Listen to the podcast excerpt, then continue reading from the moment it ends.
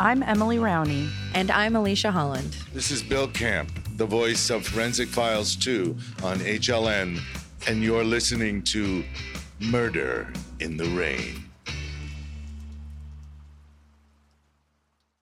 I'm guessing many of you have listened to the podcast Finding Cleo, which details the heartbreaking case of Cleopatra Nicotine Semaganis, a Cree girl stolen from her family and adopted out to a white family in the 1970s. I say stolen because she was, and so were all of her siblings. They were apprehended by welfare workers and sent to live with white families in North America. This was all due to a program called Adopt Indian and Metis, or AIM for short. The podcast focuses on her sister, who's seeking answers to what happened to little Cleo, which the family believes was a sinister ending to her very short life. There was reason to suspect that Cleo left her adoptive family and was raped and murdered while hitchhiking on her way home to Saskatchewan to rejoin her birth family. Cleo was a victim of what's called the 60s scoop, which overlapped with the baby scoop era. This is an incredibly dark and sad time in our history, one that is traumatizing for many generations, and is what I think the epitome of what can start a butterfly effect. The scoop years occurred over multiple decades. In Canada, where Cleo lived, it lasted from 1945 to 1988.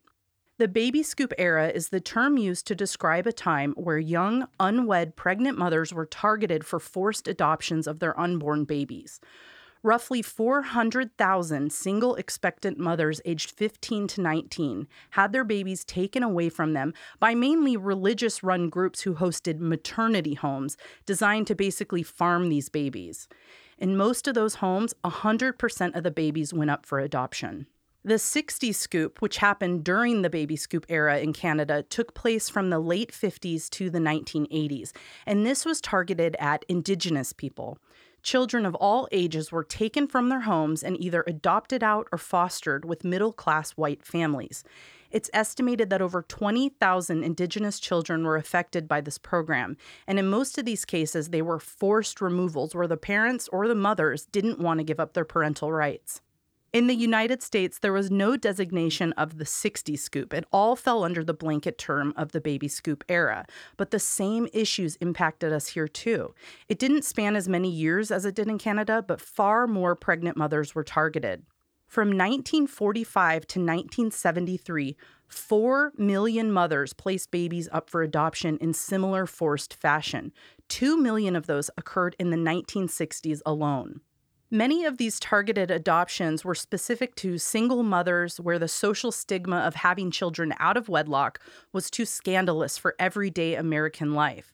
With the guidance of religion and the guilt and shame, they gave up their babies to be raised by other families. Like Canada, the United States also targeted Indigenous families during the baby scoop era. The Indian Child Welfare Act was put into effect in 1978. Now, this act stopped the practice of stealing Indigenous children to adopt them out to white families, but by the time it was enacted, thousands of children had already been impacted. Today's case is about a man named Joe who was a victim of the baby scoop era. But unlike Cleo, no one is looking for Joe. We know exactly where he is. Uncle Joe, as he would later be called, was a pedophile and a murderer, but like many, he started off life as a victim. Elizabeth Marie Curtis from Marquette, Michigan, became a mother at 18 years old. Within the year after her child's birth, she married his father, Dominic Joseph Durant. Elizabeth, who went by Marie Durant, was a Native American, part of the Chippewa tribe, and she had little more than a sixth grade education. Her husband Dominic had a 10th grade education and was a truck driver. In a matter of a few short years, the couple had 10 pregnancies, seven births, and one loss of a child due to SIDS. Life in the Durant household was a struggle. Dominic had trouble keeping a steady job to support his large family, which led to him turning to alcohol more and more. Friends and neighbors reported that Dominic was physically abusive to his wife. Marie also drank a lot of alcohol, and those around her cited that it was likely due to her miscarriages, the loss of a child, and the regular abuse she suffered from her husband. One day, Marie went out to the store to pick up groceries and came home to find that her four children had been taken Michael, Esther, Phyllis, and Danny. They were all removed by a social worker and put up for adoption with white families. Marie was pregnant at the time, so when she went into labor and gave birth on May 19, 1959, the social worker arrived at the hospital and took the newborn child, Don Lee. She never had a chance to hold him or even see him. Only her sister Pat was able to hold him, kiss him, and name him before he was taken away. Dominic and Marie never officially gave up their children or signed away their rights as their parents. Their parental rights were terminated. The official government paperwork terminating their parental rights of baby Don Lee arrived in January of 1960. Nearly a year later, he was adopted off to a white family on the West Coast. Marie never saw the five children taken away from her ever again. The children made efforts to communicate to each other later in life, but Marie never had that chance.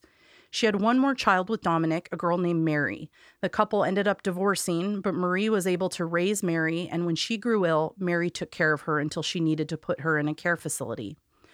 Marie and Dominic ended up dying within a year of each other, both in their 60s. Marie due to congestive heart failure, and Dominic due to cancer. John and Eleanor Kondratovich lived in Castle Rock, Washington. Unable to have a child on their own, they turned to adoption as a way to complete their family. As they were eager to have a child, they tried to be as open as possible to whatever child could be placed with them. To increase their chances and speed up the process, they listed on their adoption application that they were open to a child with dark skin and one who had special needs. Eleanor was just desperate to become a mother. Eventually, they got the call that a dark skinned boy named Don Lee would be placed with them.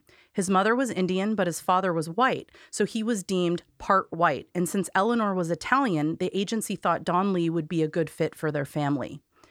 The Kondratovich family welcomed the baby boy and named him Joseph Robert, and they affectionately called him Joey. Within a couple of years, the Kondratovich family wanted to feel more American, so they legally changed their name to Kondro, and they relocated to Longview, Washington. The Kondros tried to give Joey a middle class life, one where he had all he ever needed and wanted, but that didn't mean they wouldn't have problems at home. Fighting was a constant, John, who was Polish American, was known to have an explosive temper, and while the Kondros tried hard to give Joey a stable American life by enrolling him in Catholic school, he always felt different. His brown skin drew attention from other kids, and even his own father referred to him as Eleanor's boy rather than my son. Eleanor never hid the fact that Joe had been adopted. He got into fights at school due to kids teasing him about being darker than his parents. So she explained to him that he was part Indian and that they had adopted him as a baby, but he was still her son.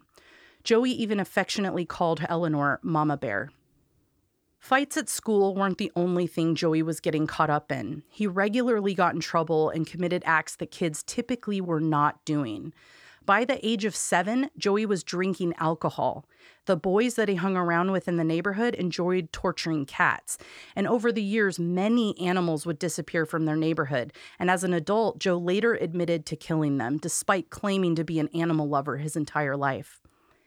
He didn't just fixate on animals. At the same young age of seven, he started manipulating and molesting girls his own age. As he grew older, the girls stayed young. He would manipulate them into showing him their naked bodies or allowing him to touch them inappropriately. Many of these girls were vulnerable, and he learned at an early age who to target and how to groom them so they wouldn't tattle. When Joey would get caught for any of his wrongdoings, his father would punish him with both mental and physical abuse. He spanked him and whipped him with objects. And while his mother doted on him, his father only told him he loved him once, something that impacted Joe for the rest of his life. By the age of 18, Joe had already been in and out of jail, and his parents had funded two visits to rehabilitation centers to try to manage his addictions. His childhood had been full of fighting, doing drugs, drinking, causing property damage, molesting girls, killing cats, and robbing stores. He now had a solid foundation for a life full of chaos and debauchery. As an adult, Joe was known to be good with kids. He had six of his own, and they were all by three different women. And while he wasn't a regular fixture in their lives, he had a natural way with them and a knack for making friends easily.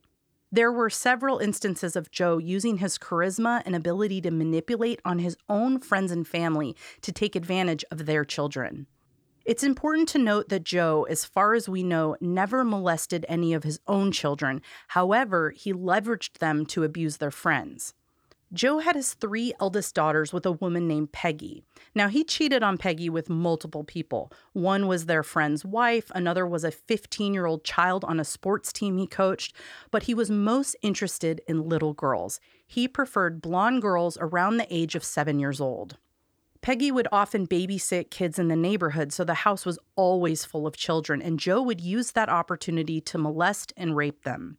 He would wait until everyone was in bed or when Peggy was out at the store, and he would isolate one of the girls and work his way up to penetration rape.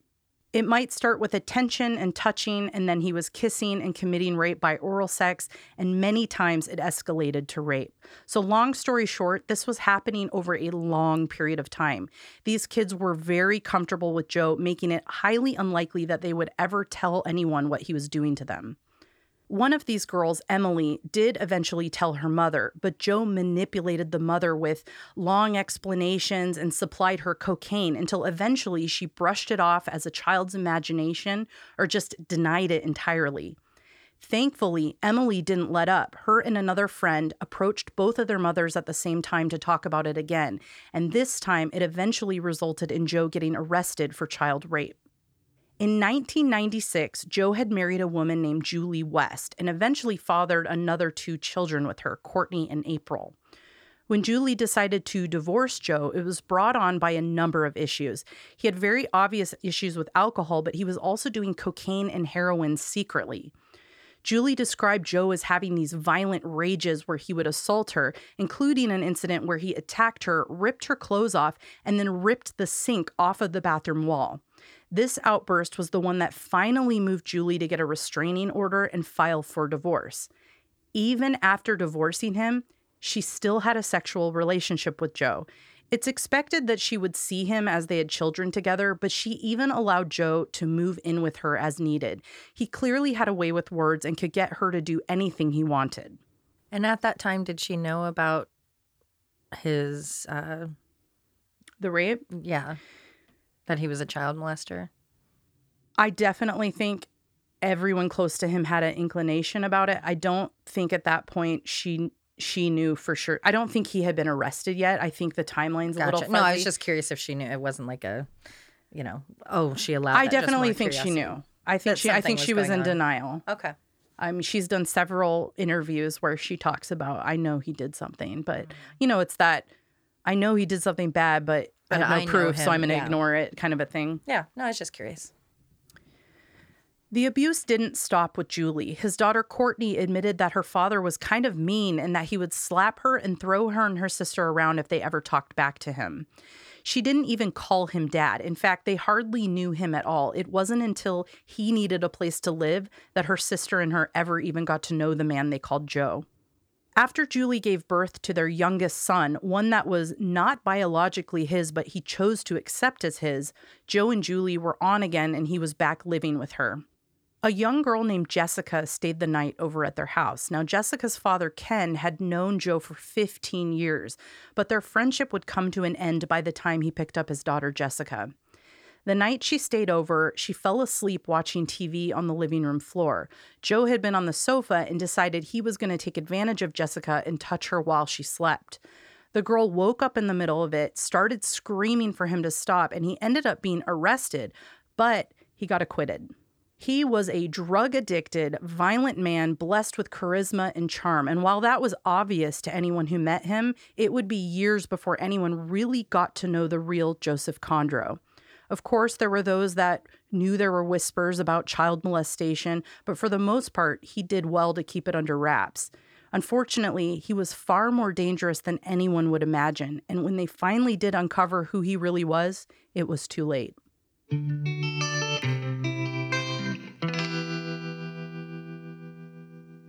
On November 21st, 1996, the principal at Monticello Middle School in Longview, Washington, phoned Janet Rudd to let her know that her sixth grade daughter, Kara, had been absent that day. When Kara neglected to arrive home after school as anticipated, Janet called the police to report that her 12 year old daughter, Kara Patricia Rudd, was missing. Her mother then contacted her cousin Yolanda, who would have been the last person to likely see Kara that day as they were together in the morning before school. After Kara's father had dropped Kara and Yolanda off at school at 7:15, the girls sat outside chatting while they waited for the school to open. Around 7:30 a.m., a family friend pulled up in his 1982 gold Pontiac Firebird. The man called out to Kara, who then approached the car to talk to him. After a few minutes, she returned to Yolanda and asked if she wanted to skip school with her and go to a local farm to play with piglets. Yolanda wasn't sure about skipping and getting in trouble with her mom, so she told her she wasn't interested. Kara then asked Yolanda to cover for her so she could go by herself. Moments later, Yolanda watched Kara walk away from the school going east on Hemlock Street. Once police spoke to the Rudd family, they worked quickly and notified the Longview Daily News so an image of Kara could be circulated to residents. They were very interested in all of the details around what Yolanda shared with Janet, so they started with this family friend she mentioned. That family friend was Joseph Kondro. Joe had spent his time living with the Rudds in their garage. It had recently become apparent that he had alcohol and drug problems, as well as a violent temper when he was under the influence. So, after several incidents of him threatening the kids and getting blackout drunk, they asked him to move out. Over the time that he had lived with them, Joe had grown a strong relationship with Kara and had even previously taken her and her cousin Yolanda to an abandoned house to pick out a kitten for Kara to give to her mother for her birthday. Yolanda and Kara had skipped school at least once to hang out with Joe, and he had taken them swimming and camping along the Toutle River with one of his daughters. It was no wonder that Kara called Joseph Kondro Uncle Joe. Police went to Kondro to find out what he knew about Kara's disappearance. He indicated that he had seen her that morning. He had been driving by the school when he saw Kara and Yolanda, so he pulled over to say hi, but then he promptly drove away. The police asked him about the piglets and the farm, and Joe admitted that Kara asked him to drive them there so that they could skip school. But the dutiful faux uncle that he was, he declined and told them to go to school and stay out of trouble. He then went on to say that he left the girls at school and drove down Hemlock Street and stopped at the Hemlock store to grab a coffee. The two store clerks that worked there said they could not say that they saw him at that time he specified, but that they did know who he was. He told police he spent that morning applying for jobs all over town before going to his ex-wife's house at 11:45 a.m. to hang out with her all the way through the evening. This wasn't exactly what his ex wife Julie West had to say to police. They interviewed her regarding the date, and she said that yes, he did arrive at 11:45 to take their son to school. He then returned at 12:30 and asked Julie to come with him so he could apply for jobs. He took her to a place called Industrial Paint so that he could drop off a resume. While they drove there, he mentioned applying at Mart Holler's log yard, but that his car got stuck in the mud while he was there. Julie noted that she saw zero mud on the tires or any part of the car. She also noticed that inside his car was an unfamiliar hairbrush. Julie ended up asking Janet Rudd about this hairbrush she found. She remembered it vividly and described it to Janet as black with white bristles, and all of the bristles had black tips. Some of them were missing, and some of them looked like they had been chewed on. Janet said Kara always carried a hairbrush that looked like that. Later, when the police asked the workers at Mart Holler's log yard, they were positive Joe had never been there. Police started to focus on Joe Kondro. As they looked into his life further, their suspicions grew more intense. They realized Joe was fired multiple times for doing drugs on the job. He was violent with his girlfriends, and even more alarming, he had been accused and arrested, though ultimately acquitted, for molesting his friend's daughter in 1994 a new witness came forward who saw Kara walking towards the lake when a firebird pulled up and the child got in. To the witness, it appeared like they knew each other, and we all know Joe Kondro drove a firebird. Joe's alibi started to fall apart. The jobs he applied to, well, police went to every single location he mentioned and no one remembered him. Now, police believe that they had their man. They instructed Joe not to speak to anyone they deemed a witness in the case. That included his ex wife, Julie. He disregarded their request and went straight to his wife to coach her on what to say to police. And rather than do what he said and keep it under wraps, she turned to police to tell them everything. That gave police a reason to arrest him for witness tampering. After weeks of interviewing people who knew Joe Kondro, one of his friends finally opened up to tell police about Mount Solo.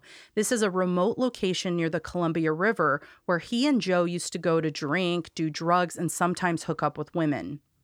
On January 4th, 1997, investigators decided to follow that lead and focus their search on the Mount Solo area. Within a few hours of searching this huge remote area, an officer noticed an old abandoned red Volkswagen bug, and inside they found a shirt and a bra. The shirt was an exact match for the black Reebok shirt that Kara was wearing the day she disappeared. And as the investigator looked more closely at the car, he could see that just below it, human remains were sticking out. The medical examiner was quickly able to confirm that the remains were in fact Kara's. When the autopsy took place, it was determined that Kara had been raped and strangled. Semen was found inside Kara's body and it was later matched with Joe Kondro's blood. While he awaited trial for the aggravated first degree murder charge of Kara Rudd, Kondro was sent to court for sex abuse. Two brave girls testified that Kondro abused them in 1991 a jury convicted him of first degree child rape and first degree child molestation for the crimes committed against three little girls aged 7, 9, and 10. On January 28, 1997, the 37 year old Joseph Kondro pled not guilty to the rape and aggravated murder of Kara Rudd. That's when he learned that the state was planning to seek the death penalty. For nearly two years, Kondro fought against investigators, constantly claiming he was not to blame for Kara's murder, even though they had DNA evidence saying otherwise.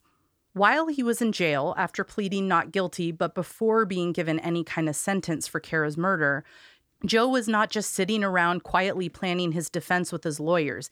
He was actually becoming a notorious inmate by causing a literal shitstorm. As I combed through articles for this case, I stumbled upon one from 1998 detailing how a huge raw sewage leak happened in the Cowlitz County Clerk's Office, where the jail and the Hall of Justice are located. Over the years, it was well known that sewage problems often happened. Multiple toilets flowed into the same sewage line, so when a blockage would occur, it would cause a mess in multiple locations. One morning, the workers arrived to their office to find it totally covered in poo. Joe Kondro had purposely shoved towels down his toilet, causing a huge backup and thus a biohazard everywhere. Kondro had been in his cell in isolation for over a year awaiting trial, and this was just one of many behavioral problems officials were forced to deal with during his stay. In what I think was a move to save his own ass, Joseph Kondro made a shocking admission in 1999. He did kill Kara, and he also killed another girl 14 years prior. The DA then made the difficult decision to offer Joseph Kondro a plea deal. They would forego the death penalty in Kara's case if he admitted guilt and if he told them everything he knew about the 1985 case of Rima Traxler.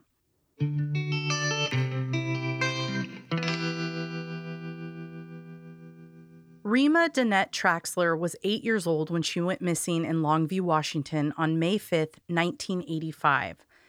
The day started as any other. Rima went to St. Helens Elementary School and got on the bus to head home at the end of the day. But Rima never arrived at home. When Rima's mother, Danelle Kin, realized Rima was late coming home from school that day, she went outside and retraced the walk her daughter would have taken. She started to panic when she found no trace of her. She then decided to call police, and several officers were immediately dispatched to help search. Danelle was obviously frantic and incredibly worried that something terrible had happened. Rima was the center of her world, and as such, they spent a lot of time discussing stranger danger. Because of this, the family used a code word, which was a common way to protect kids from accepting rides from a stranger. They're instructed that only someone who really has permission to pick them up would know this code word. The Traxler family's code word was unicorn. According to Danelle, the only people who knew that were her, her husband Rusty, and their two children. As police spoke to neighbors, they learned that on Rima's way home, she stopped at a neighbor's house to share her artwork that she had made at school. After she showed off her work, she left heading in the direction of her stepfather's house one block away. Randy Traxler and Rima's mother, Danelle, were recently separated and no longer living together. Danelle had custody of Rima and her young son that she shared with Rusty. Rusty Traxler had a history of drinking and unemployment. Rusty and his wife had been fighting over custody, and their separation was getting a little bit nasty as Rusty had just legally lost custody of his son. Lately, his relationship with Rena was rocky too, as he blamed her for the reason his relationship with her mother was failing.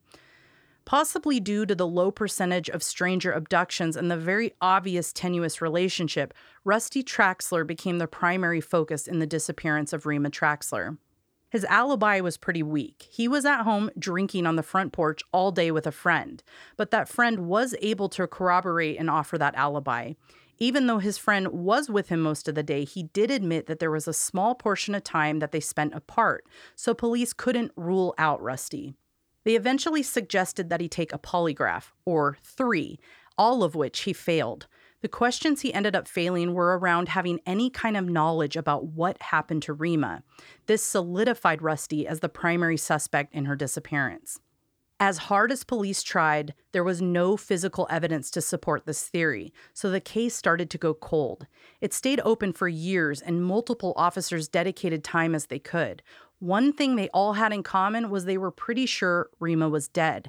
They just didn't have a body, and they had no way to connect someone to a murder.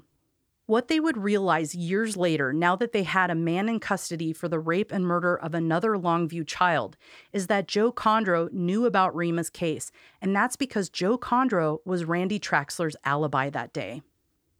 This offered police and the DA a unique opportunity. Here they had a man who there was a rock solid case against in the murder of 12 year old Kara Rudd, and he might be able to help close a case from 1985. At the time of Kara's case in 1996, Washington state did offer the death penalty. The DA suggested that for Joe's cooperation in Rima's case, he could avoid it. Joe Kondro agreed to the terms of the plea. He would give them all of the details of Rima's murder and he would tell them where her body was in order to avoid being put to death. We know police interviewed Kondro early on in Rima's disappearance. He had helped to support Rusty's alibi, but also to poke holes in it.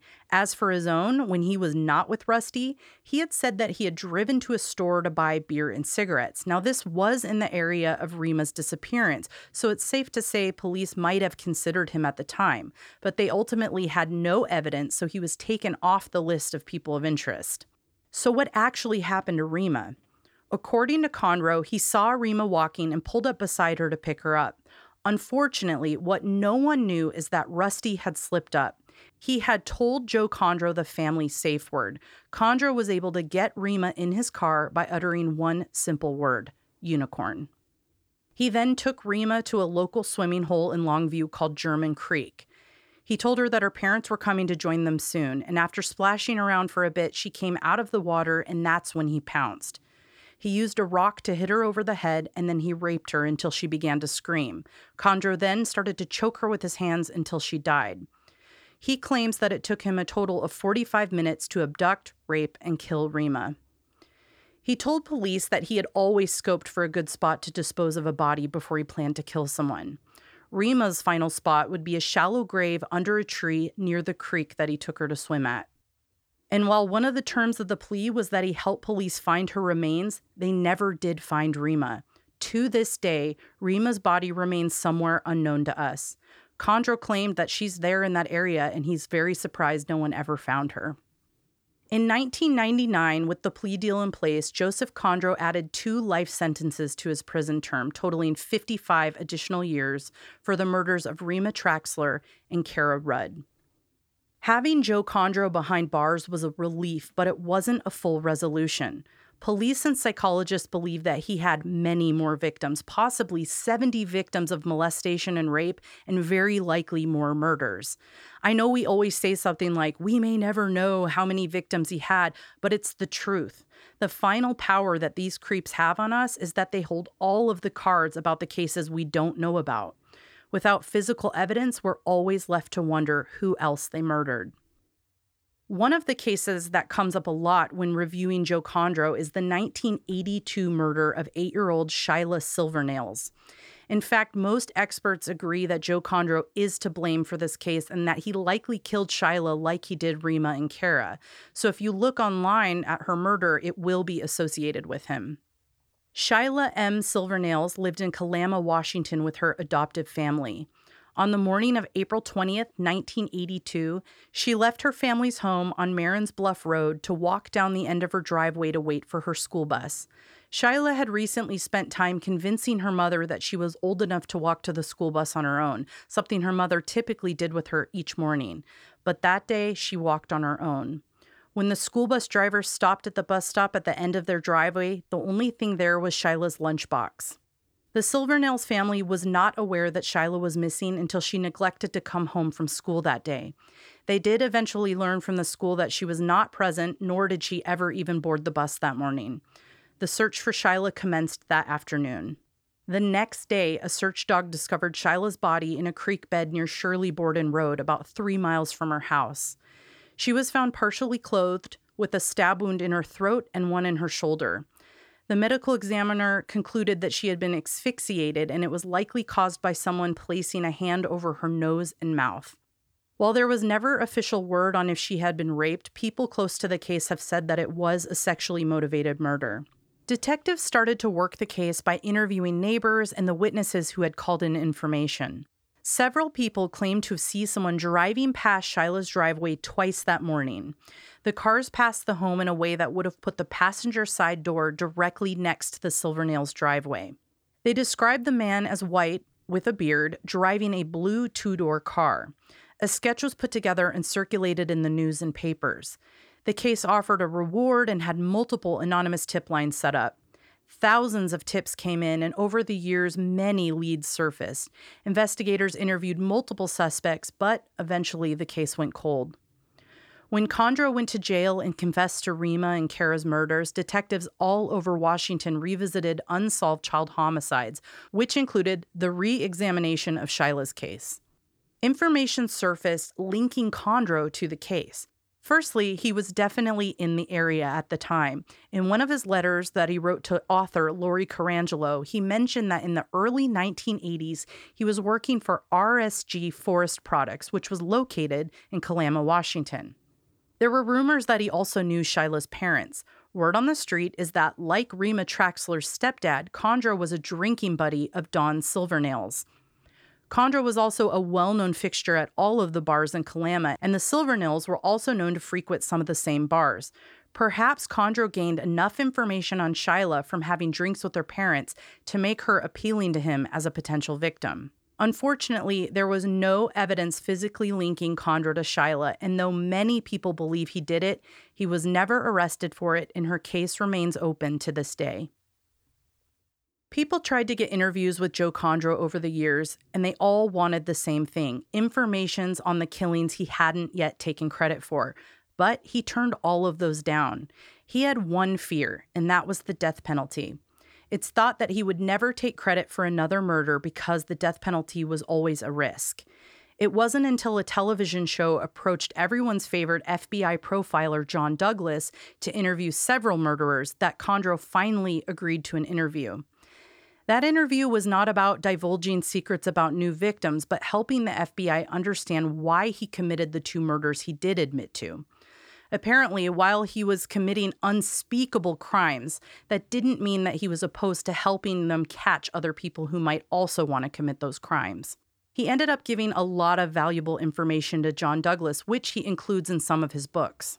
Joseph Kondro would spend his life in prison, but to me, it wasn't long enough because he died at the young age of 52. His death certificate cites natural causes, but there are those that believe that might not be the case. Like I mentioned before, Joe corresponded with author Lori Carangelo for a long time. She mentioned in her book, Kondro, the Uncle Joe Killer, that he had learned of a plot to kill him in prison. So he went to the guards and they put him in isolation from the general population for his own protection. Everyone knows life in the clink is not a great place if you're a pedophile, so it's not a big stretch to consider that those natural causes he died from were actually caused by other people.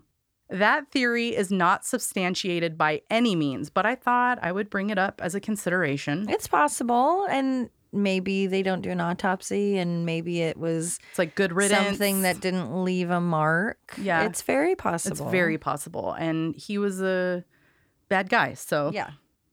In the correspondence with Lori and the interview with John Douglas, we learned some really disconcerting and haunting things from Joe Kondro. Some of the information is expected, but others not so much.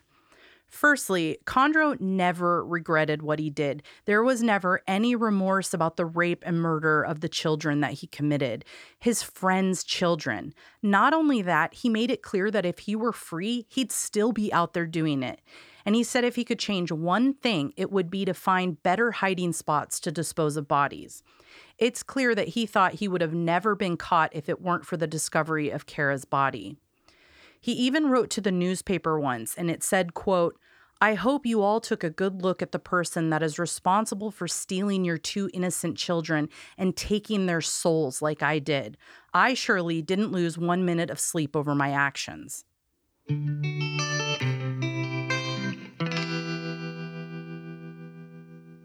The thing that haunts me the most, the thing that I will not stop thinking about, is how this man took power in the most awful ways. He groomed children, he bonded with children, and then he overpowered them, took their innocence before snuffing out their life.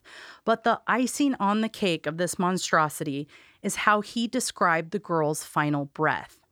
He told police that as he choked the life out of these little girls, he made sure to, quote, breathe in their final breath. He claims that as they exhaled, he made sure to breathe it in. Total control until the last moment, and it's truly terrifying. We talk about horrible, disturbing things, but that really got to me. And then thinking about that quote where he says, taking their souls, it makes me think he actually thought he was doing that. Yeah, that that was somehow I'm I'm bringing you into me. You're And now part just- of me. Really gives me the heebie It's very jeebies. It's yucky. disgusting. Yeah. If there's anything I learned about Joseph Kondro, it's that though his kill list is much shorter than other serial killers, at least the ones we know, he is one of the most terrifying to me. Charismatic Uncle Joe, who will win you over with attention and kind words, and then he'll steal your children from you in the most horrific way that you can imagine. He was a textbook child groomer with no empathy. I mentioned Lori Carangelo's book, Kondro, the Uncle Joe Killer, a few times. It's very concise, so if you're interested in this case, you can read it in like an hour and a half. But what I really appreciated is the addendum of the book. She did a lot of work on looking at killers who were adopted.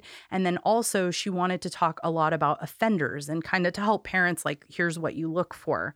So I pulled out some of the bullets that I thought were important takeaways. So the first is offenders will use what we call child lures in order to groom kids, and these fall into nine categories affection, assistance, authority, bribery, games, hero, job, threats, and weapons and drugs. And these um, kind of pair with this idea of a VIP, a very important person. These can be like church pastors, coaches, you know, we all know the story of these people mm-hmm. abusing their power. I inherently have authority and therefore I can use these other tools. Right. And then I'm going to scare you Right. and threaten you to not tell anyone. and you know I know your parents or you know I know your principal. Right. Many offenders gain access to kids by befriending people with kids or, in particular, targeting single mothers, i.e., why I never put a picture of my kid on dating apps. Thank you for that. They are often going to offer babysitting or even take jobs where they work closer with kids, like coaching or tutoring. And then the kids that become targets, we know, are often high risk. Maybe they're low income, children of divorce, or they've already been abused. They seek out these kids who are troubled or even neglected. So, kids doing drugs, or maybe those that don't have a lot of supervision. 90% of sexually abused children are abused by a family member or a family friend. 90%. There's none of this creeper in the car luring them away. It mm-hmm. really is all the people you know. Much of the time, offenders start offending in their teens at around 12 to 14 years old. So you're going to see that behavior start and then it's going to escalate. One in seven sexual assaults happen at around 4 p.m., which is typically right after school. And then this one that's crazy nine out of 10 kids do not tell anyone about being sexually abused, typically out of fear or embarrassment, but also out of dependency on their abuser. So, a parent, a grandparent, someone who pays for their lunch. Mhm. So, experts say that parents need to make sure they're talking to their kids about sex. Um, after doing some research with offenders, they learned that those kind of kids that know about sex and know the appropriate terms for body parts are not really someone they seek out to abuse because those kids are more likely to verbalize that oh, abuse. Oh, because they're like educated about Right. it. So then it's, well, he touched my penis or he touched my exactly vagina. rather than my special area or something. So or it's private and we can't talk about that part of my body at all. Exactly. So I certainly couldn't tell you that someone else touched it because you've told me if I touch it, it's bad. So Yep. if someone else touches it, it must be very bad. So I have to say, if you're a parent and you're listening, the number one parental advice I can give is have that sex talk early. And I learned from my best friend, yes, it's awkward. But if you don't show that it's awkward, your kids don't think it's awkward. And as much as you're in your head going, I can't believe I'm saying this out loud, they don't know that you're doing that. And I got it done in like second grade. We got a couple of books, we read them together. She read them by herself, asked me questions, and it's, you know, now she knows. Yeah. So it is one of those hor it's like I hate doing the tooth fairy stuff, but the sex talk was really, really hard. Yeah. But Well, and you're protecting whatever you're protecting your embarrassment or your modesty or your whatever Your you think you're risk. protecting yeah. when really you need to be protecting your child and by having by being uncomfortable or being embarrassed or whatever it is you think that's happening in the long term you're protecting them. Absolutely. So I I really liked that she put that in the book. And there's a lot more in there and she even has kind of a summary of all of the killers who were adopted because she spends a lot of her research doing that. So I found it to be really interesting. Do you have questions? Um, no, I was just going to go back to say about the sex thing that obviously age appropriate. And it doesn't have, that does not mean that you're just talking about heteronormative sex activity. You don't have to take your six year old to the side and be like, and this is ejaculate, and this is, Yeah. it can be, here's what the body parts are called on different bodies. P- you know, here should be your personal boundaries for people touching them because of your age or, you know, whatever. Um, yeah, there you know, are a lot. it lot doesn't of have to be a big. This is how babies are made.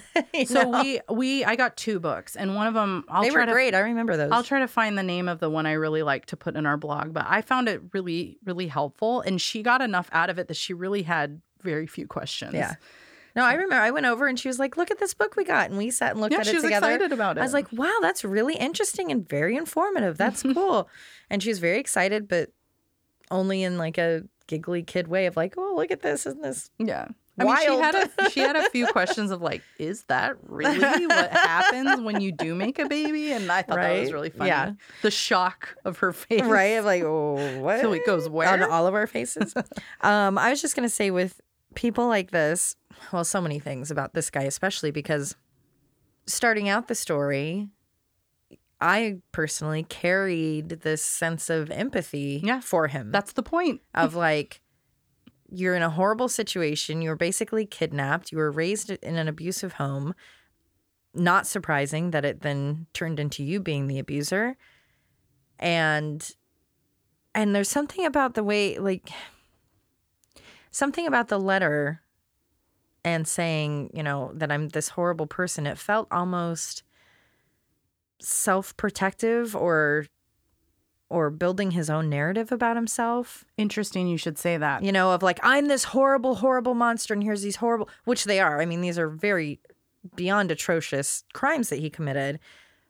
But there is this weird sense of he's saying that because he hates himself or something. And it's, I don't want anyone in my life. No one needs to be connected to me, just like from my childhood. Yeah. I don't want anyone connected.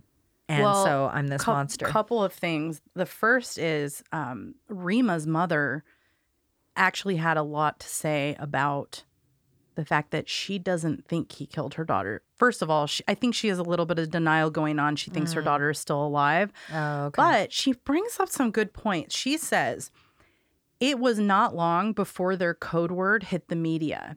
She doesn't think Kondro actually killed her, and she doesn't think he knew that code word until he read it in the media.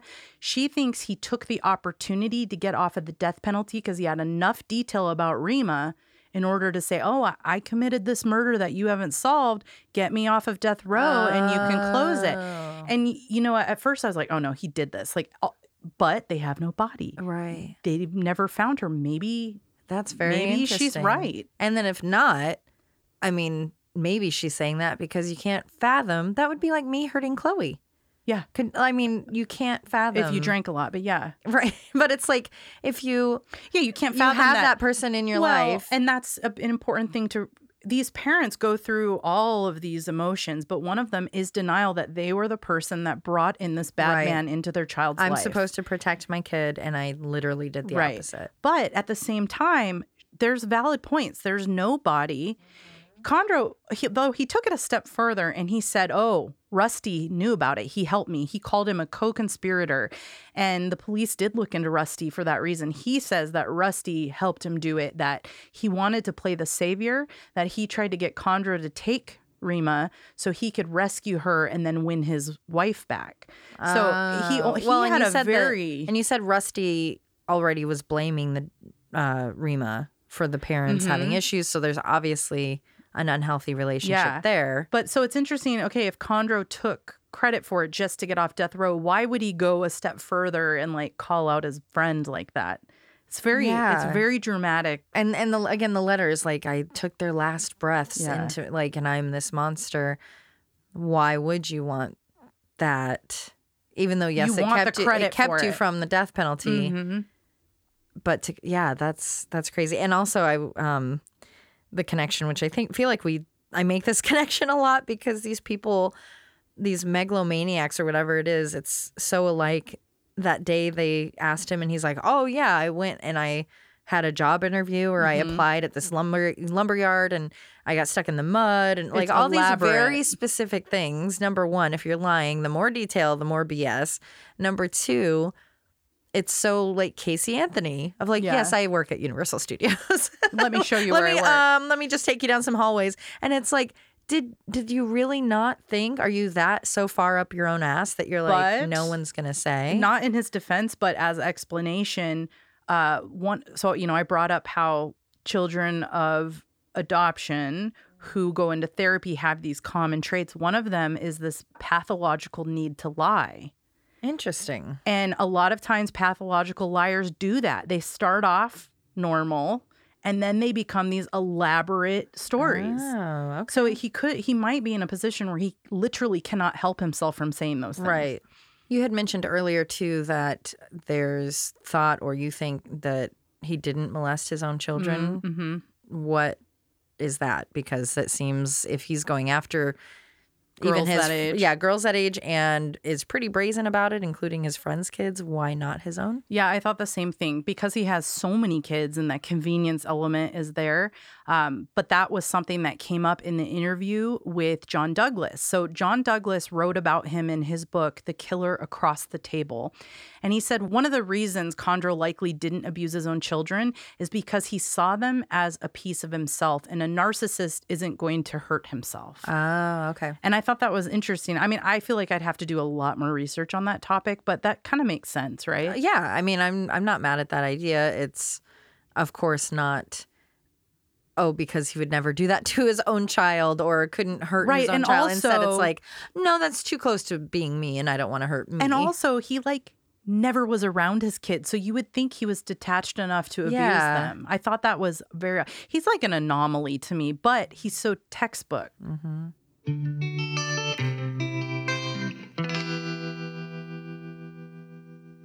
So, one of the things that you'll find in the addendum of the book that I found super interesting, and I'm actually going to look into reading this author's other books, but she talks a lot about adopted people who became offenders or adopted people in therapy. And one of the things that came out of it is this term adopted child syndrome. And this comes from a study of adoptive people in therapy. They were all showing these eight, be- well, not all of them, but there are these eight behaviors that are showing up from these people. And this was coined by a psychoanalyst called David Kirschner.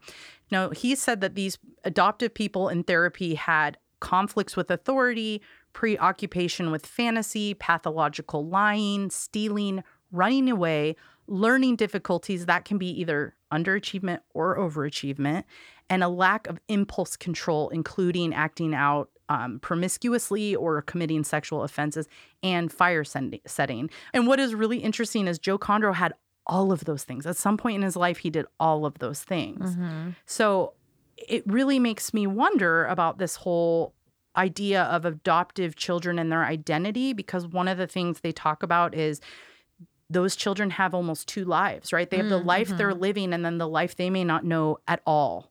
And that's probably a root of a lot of these behaviors. And I'm curious too if there's a connection to the, I I don't know what the word would be, the intensity of the adoption situation. true. Like I was Um, stolen. Yeah, like you were taken in this horrible program that was racist based and uh, religious based and whatever else. So it's super intense, and you were taken as opposed to someone like our dear Josh here, who was happily, healthily adopted. If that's something you even want to talk about. Uh, sure. Yeah. What What do you want me to talk about?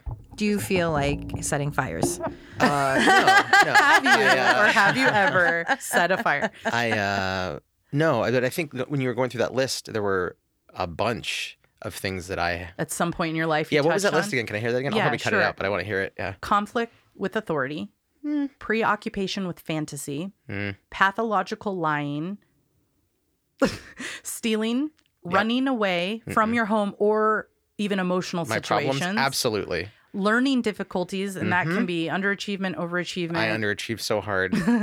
lack of impulse control, Mm-hmm. including sexual acts. Oh. Promiscuity or offensive, off- offensive, offensive sexuality. yeah, in fire setting. So Mm-mm. I, I mean, I've I like fire, but not like dabbled. yeah. I've, we've all dabbled in lighting things on fire, but no.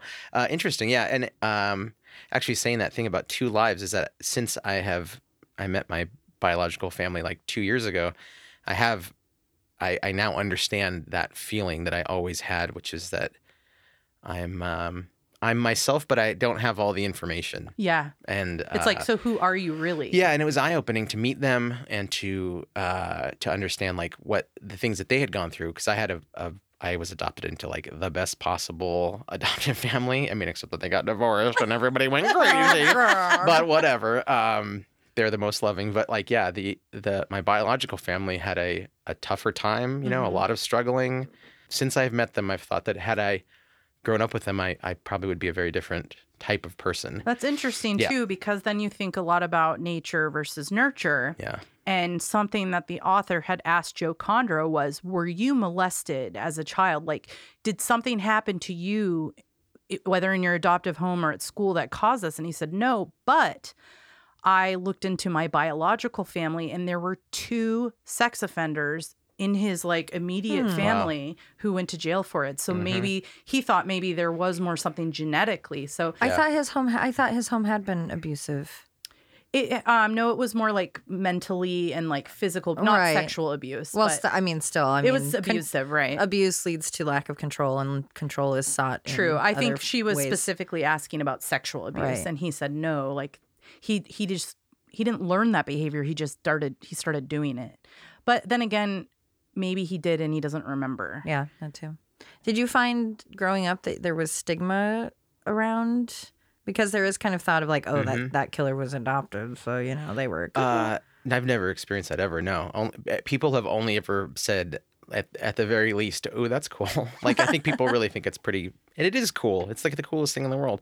Especially when it's like a happy story that you Yeah. went from a home where you may have had a disadvantaged life to one where you had Yeah. everything you needed. And I really think that because I, because I had the life that I had, which is very privileged, uh, not just comparatively, but it was a privileged life, that it kept me from doing things like that. Mm. Not Mhm. not all of them, but some of them, Mhm. because uh, the support that I have from them, the love, like it was it was very complete, and so I never had to push to uh, for any of that stuff. Yeah, right. yeah. But and I love too. One day we were talking about it, and you said you stopped yourself because you said something something when I was given up for adoption. Wait, when I was placed for adoption. Oh, Mhm. that's interesting. And interesting. I really take the negative that term really away. Yeah. yeah. it stuck with me because it's not I'm giving up for adoption. It's I am placing you somewhere that hopefully is a better outcome than Yeah. what I'm able That's to. That's a good point. And you. you're self correcting that negative terminology. Someone like Joe Kondro, I mean, he was stolen. Yeah. Mhm. And I'm sure that that makes a huge imprint on who you are. I'm stolen because there was so much shame about my existence that they had to correct my Yeah. mother. Now, I will say the the positive about him, there isn't a lot, is he did look into his his ancestry and he applied for you know to be a card carrying Native American. Oh, uh-huh. uh, had a blood test, and then he even reached out to his siblings. So there was that interaction with that bio family and trying to learn who he was. I just think it was too late. He was already Mhm. who he was at that point. Mhm. Uh, that brings me to something I did want to talk about, something I took out of the intro because I didn't want to get too like raged up. But I want to talk a little bit. But now I'm ready to rage. about ste about stealing indigenous people and we talk we have these this act that went into place in the 70s in the US and just on January 1st 2020 an act uh, the act respecting First Nations Inuit and Métis children youth families became an official law in Canada so that basically says white people cannot take indigenous children and place them anywhere it has to be the tribe that is in full control of it but that isn't solving our problems. I still want to make it very clear that we have extreme issues with Native kids in foster care. So, the first thing to talk about is in Canada, they actually have a term called Millennium Scoop. And this is the name they've given it in the recent years. And it's this spike in these Native children being in foster care. So, the, the 2016 Canada um, census showed that 52% of kids 14 years or younger in foster care are Indigenous. 52%. That's like insane. Mhm. And then you're like, okay, maybe it's Canada. They have a lot of Indigenous people. Well, in the US, it's just as high. I mean, Native Americans are right on par with, with Black children in foster care. And while Black kids are going down in foster care, Native Americans are climbing. So it is still a continued problem. Because it's real sweet and cute sounding to say, "Oh, we made this law to protect the kids and keep them on the." They still need help. uh, keep them with their families and and that kind of thing. It's like, but what resources are you providing Exactly. to provide good health, to provide sex education, uh, preventing pregnancies? Providing resources for when they have the baby so they're able to keep the baby and be healthy. It's like we've stripped them of everything Mhm. and don't allow for a lot of opportunity.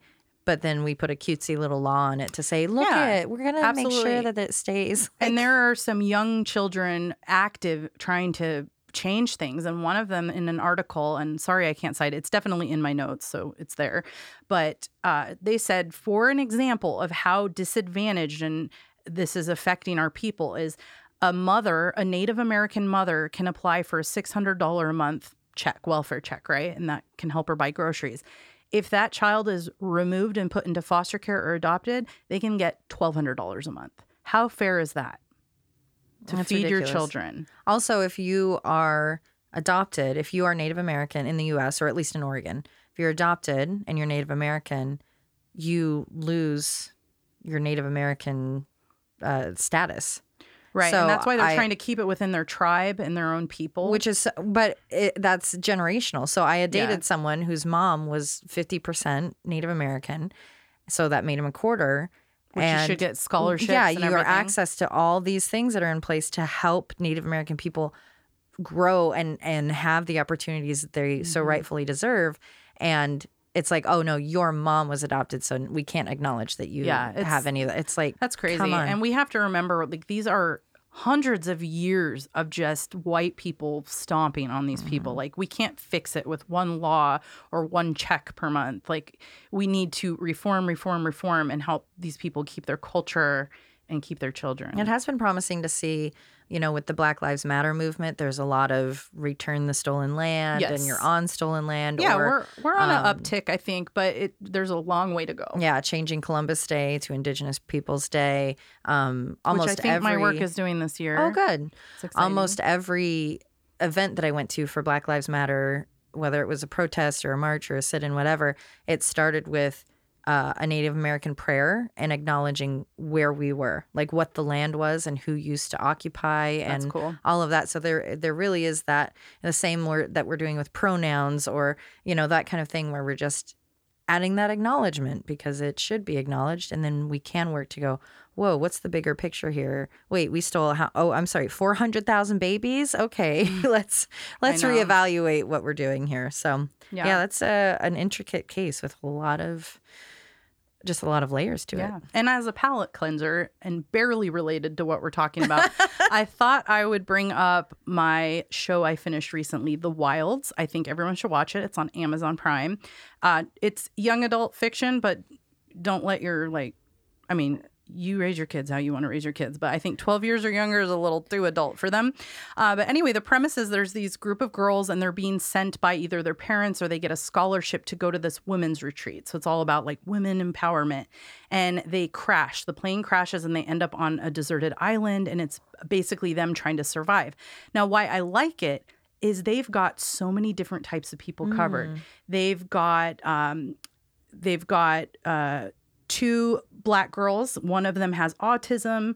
They've got two Native American girls, one of which is not only gay, uh, but she is in foster care. So they're really Wow. kind of like putting people in the media who are tr- different than we normally see, Well, but actually multifaceted. people multi Not just exactly. hi, I'm your fill-in black girl, and, And I'm the, the black girl. It's like no, I am multifaceted. Yep. I have a lot going on. They have people coming out. They have people having a, a relationship with older people. Like it really is showing all signs of like the horror of being a teenager. Right. But what it makes it really endearing, and I think it's great to see representation. So I hope like media gets better. But check it out, The Wilds on Oh, that's great. Amazon. I will. Goodbye.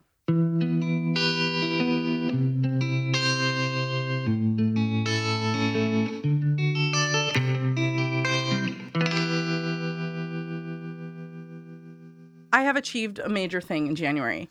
I got Chloe to start Buffy the Vampire Slayer with me, and she quote said yesterday, "This is a cool show." And I said, "Yeah." Oh my gosh, I can't wait to hear her stories when she's older. about all the awesome stuff we do together. Our boy collages and Buffy the Vampire marathons. Well, two sentences in, things are looking good. In the United States, there was no designations. What? Sorry, I just died because I messed that up. Murder in the Rain is produced and edited by Josh McCullough. Written and hosted by Emily Rowney and Alicia Holland. Artwork by Jamie Costa. Music by Kai Pfeiffer at kyfifer.com. Check out our website, murderintherain.com, for additional information on all cases, a fun interactive map, and be sure to subscribe so you can receive our newsletter. Check out the Mad Props page for coupon codes from some of our sponsors. We love your reviews and seeing them on all streaming platforms, especially iTunes. And check us out on Facebook, Instagram, and Twitter. And suck my balls. Please put that in.